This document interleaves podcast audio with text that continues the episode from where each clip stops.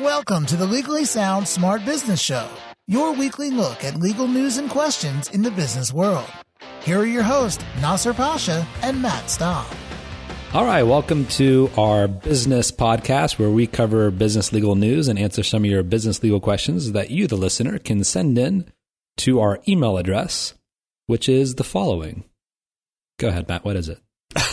By the way, I guarantee you Matt doesn't know what it is. No, I got it. Ask at legallysoundsmartbusiness.com. Okay, you got it. Okay, well, my name's Nasser Pasha. And I'm Matt Staub, and I don't think I actually even have access to that email, so now that I think about it, so you're the one that looks at all the, who knows what emails we're getting other than you.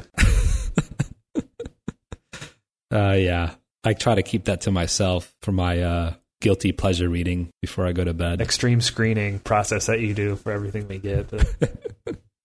What do we have? Oh, we got something I know you're going to like today. Is it about pizza? No, it's not about pizza, but it is about one of the topics that are highly talked about on this podcast. So we're combining a few things here. We've got in a dispute between Lyft and Uber. Oh, nice. I know you are anti-Uber, and I think this is actually going to probably make it worse for you because... Worse or better? I think it's going to be more support for, like, people are going to join my cause after this today's, you know? I'm saying you're going to dislike Uber more after this as well. Yeah. Yeah. So the former, I need to get this guy's name too, because he had a pretty awesome name. I want to make sure I find it before I get into the story. Travis Vander Zanden. Yeah.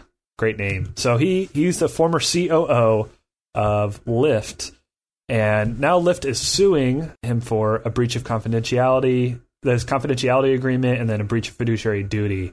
So basically... he was a CEO of Lyft, so pretty high up exec, and he's being accused of essentially taking all this confidential information from Lyft before he then went to Uber. So a few things that he's done here that are obviously all accusations, so I don't want to say he's done it or not, but downloading non-public documents to his personal Dropbox before leaving. So we're talking confidential strategic product plans, financial info, forecast, growth data.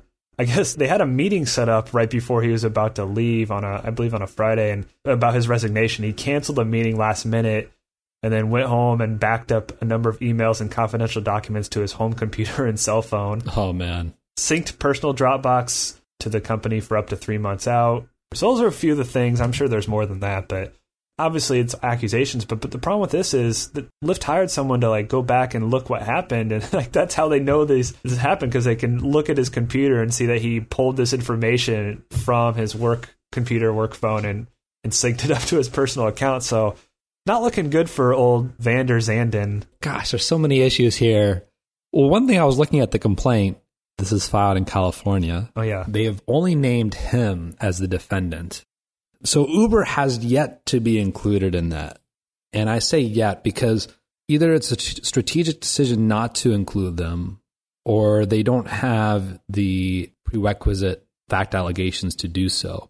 I would even imagine that once this is filed now, they can start doing discovery. And I don't know what his position is at Uber. I mean, he was COO of Lyft, and now he's going to Uber. How does that confidential information not fall in the hands of Uber to not be included in the lawsuit? So maybe they wanted to do discovery to see if that's actually the case and see what culpability, if any, Uber may have in this. I don't know. The one thing that you mentioned was that they requested him to sign an agreement to turn over confidential information, which seems strange to me. If he had a confidentiality agreement already, most of those, it's pretty boilerplate actually, is to include a provision that after the employment's over, especially if the confidentiality agreement's connected to that the employee would turn over all confidential information back to the company and destroy all the copies that they have. But some of these files that are alleged to have been taken include, like, profit and loss statements and internal processes and pretty heavy stuff. Yeah, it basically looked like he swiped or just took everything that he could, just like a smash and grab, but a virtual smash and grab where he just ran it and just starts taking stuff at a furious pace and runs out with everything they have. Because if you look at what Lyft is asking for in terms of relief, it's a ton of different injunctions. Yeah. It's almost comical, right? I mean, as much as we represent clients that want to be very protective and even aggressive with competition, I know this is just one individual, but again, it's another association of Uber. And, like, you're right. I mean, it's it just leaves a bad taste in your mouth. Like, there's no reason for business to be conducted in such a way. You know, the non-solicitation of employees is interesting too, because a lot of people think that, okay, non-competes in California, especially for employees, are very, if not impossible to enforce unless they're connected to trade secrets. And even then, it's very narrowly tailored. The non-solicitation of coworkers or employees from your previous employer, that is enforceable. That's a different kind of non-solicit. That's not a non-solicitation of customers. That's a non-solicitation of employees. So that's actually generally enforceable if drafted correctly. And so it makes you wonder, it seems like they have a very, who knows if this actually guy is liable for all this, but they seem to be very detailed with how this person actually tried to solicit and in some ways successfully solicit employees of Lyft to come over to Uber.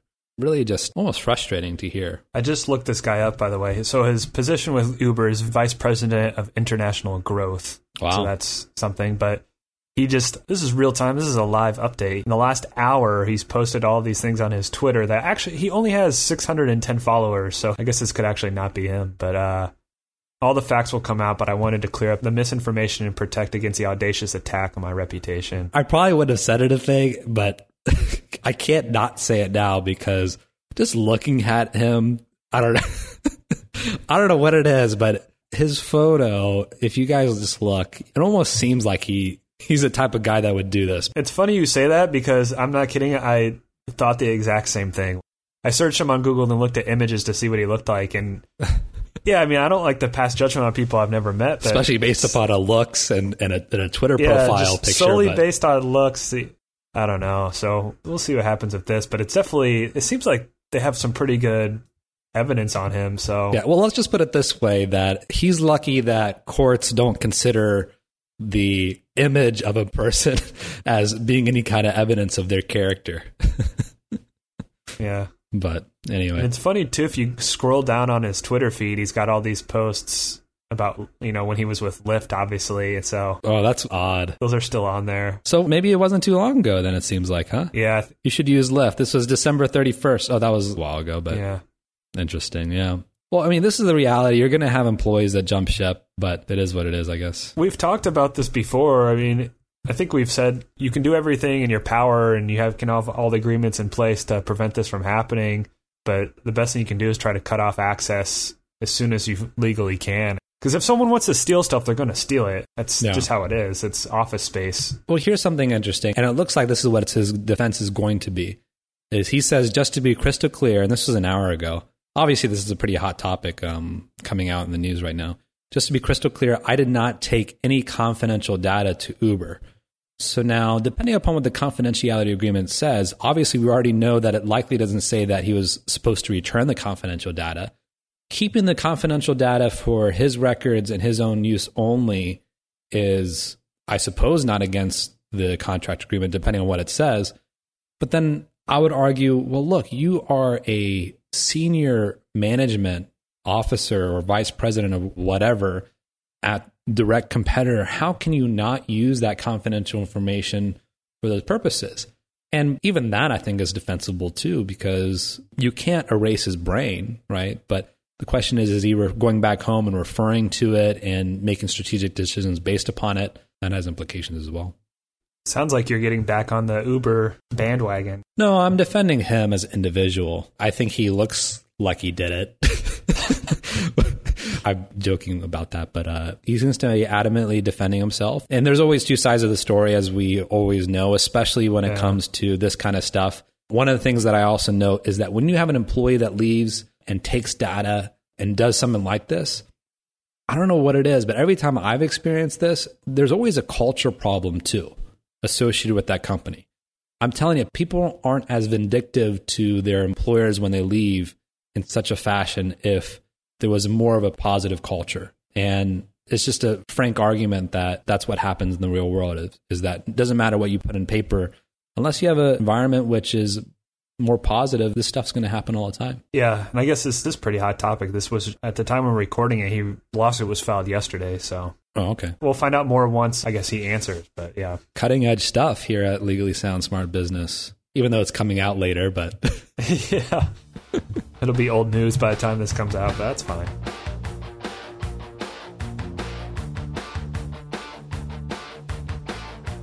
All right, let's get to our question of the day before the day's over. Question of the day before this goes out of style or out of topic. Copyrights are going to go out of style soon. What is some good advice to avoid copyright infringement issues? That's a pretty loaded question. Yeah, stop copying people. That's what you start with. Yeah, I mean, it's register your copyright. That's a good start. Well, it depends. I don't know what they mean by it. Basically, they want to avoid getting into copyright infringement issues, I think, infringing on other people, right? Yeah. That's what I got out of it. Yeah. I think a lot of times where that happens unintentionally, obviously, if you're just plagiarizing and copying stuff on the internet, then that's one way to start. But a lot of times when it happens unintentionally is if you have other people working for you that are, you know, whether they're content producers, whether they're somewhere in the creative field where they're using images for your website or whatever, or you have third parties submitting content to you, that's when stuff happens, you know? And so if you have a website, for example, where their content is being submitted by the users, you do have some safe harbor provisions, but you do have to make sure that you comply with a DMCA request and so forth. And I think we've talked about in the past, and Mac, you can probably speak more to that. But secondarily is that when you hire independent contractors or employees that produce content for you, you have to go above and beyond to make sure that that content that they're using is either produced by them and that you own the rights to it, and not grab somewhere else on the internet, which is very common when you hire a web developer or what have you. I even suggest if the web developer has images that they want to use, that you purchase them directly so that you know that you own the rights and that you have a record for it, so that if down the line a year from now that publisher says, hey, you're using our copyright or you're infringing upon our copyright, where did you get this image? You can reference it and be able to justify it. You know, it's all about taking the correct precautions up front, and accidents happen too, I suppose. And it gets a little bit different if you were relying on someone and they give you an image that you thought they had the rights to and they don't. Yeah. Different things come into play, but I guess from the defense perspective, it's just be smart about it. And I don't know what else to really say that you haven't.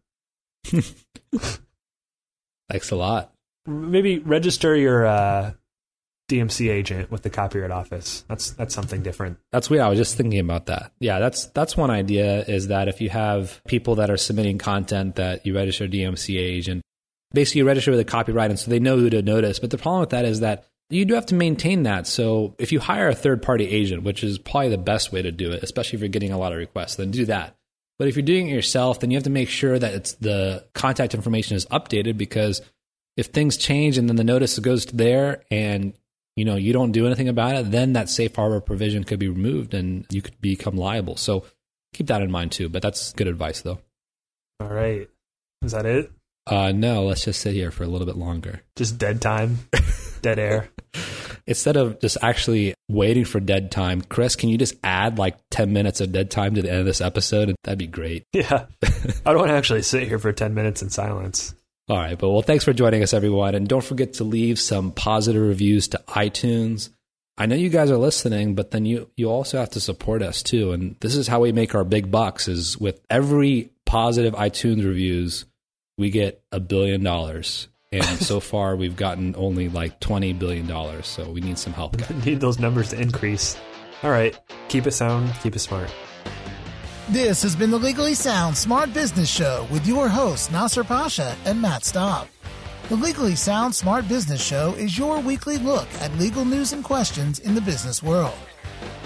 Legally Sound Smart Business is a podcast that is intended but not promised or guaranteed to be current, complete, or up-to-date, and should in no way be taken as an indication of future results. No attorney-client relationship is created by listening or submitting questions to the podcast. The podcast does not constitute legal advice, but rather is offered only for general informational and educational purposes. You should not act or rely on any information in the podcast without first seeking the advice of an attorney. The opinions expressed in the podcast reflect the views of those individuals and do not necessarily represent the views of any other individual or business. For more information about the Legally Sound Smart Business Show, visit LegallySoundSmartBusiness.com.